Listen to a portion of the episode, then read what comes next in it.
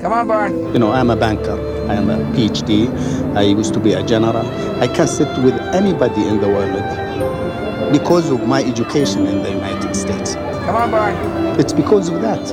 And now, with all this feeding by the Americans, I find myself disassociating myself with the Americans because of the Bush administration policy. I don't want this to happen. Come on. Barney. In Saudi Arabia, Ahmed Al Malik is known as a heavy hitter, a former high official in the Saudi government.